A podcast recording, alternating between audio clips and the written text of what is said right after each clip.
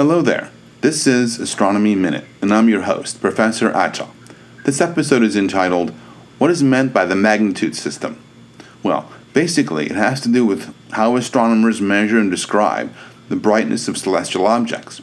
Legend has it that the ancient Greek astronomer Hipparchus looked up in the sky and decided to call the brightest star he could see a first magnitude star, and the faintest star he could see a sixth magnitude star.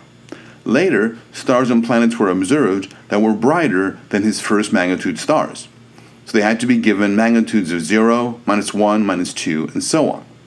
Of course, later, when the telescope came along, stars were observed that were fainter than the 6 magnitude stars that Hipparchus observed.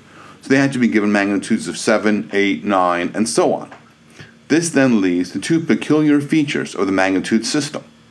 First, it's backwards, in the sense that fainter objects have larger magnitudes.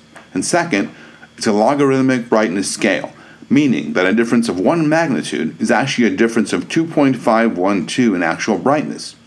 So that a difference of 5 magnitudes is equal to 2.512 to the fifth power, which equals a 100 times difference in brightness. Astronomers have defined two types of magnitudes apparent magnitude, which is how bright something like a star appears to be, and absolute magnitude, which is how bright something would be if placed at a distance of 10 parsecs. One parsec is equal to 3.26 light years, and a light year is the distance light travels in a year, which equals 6 trillion miles or 9 trillion kilometers.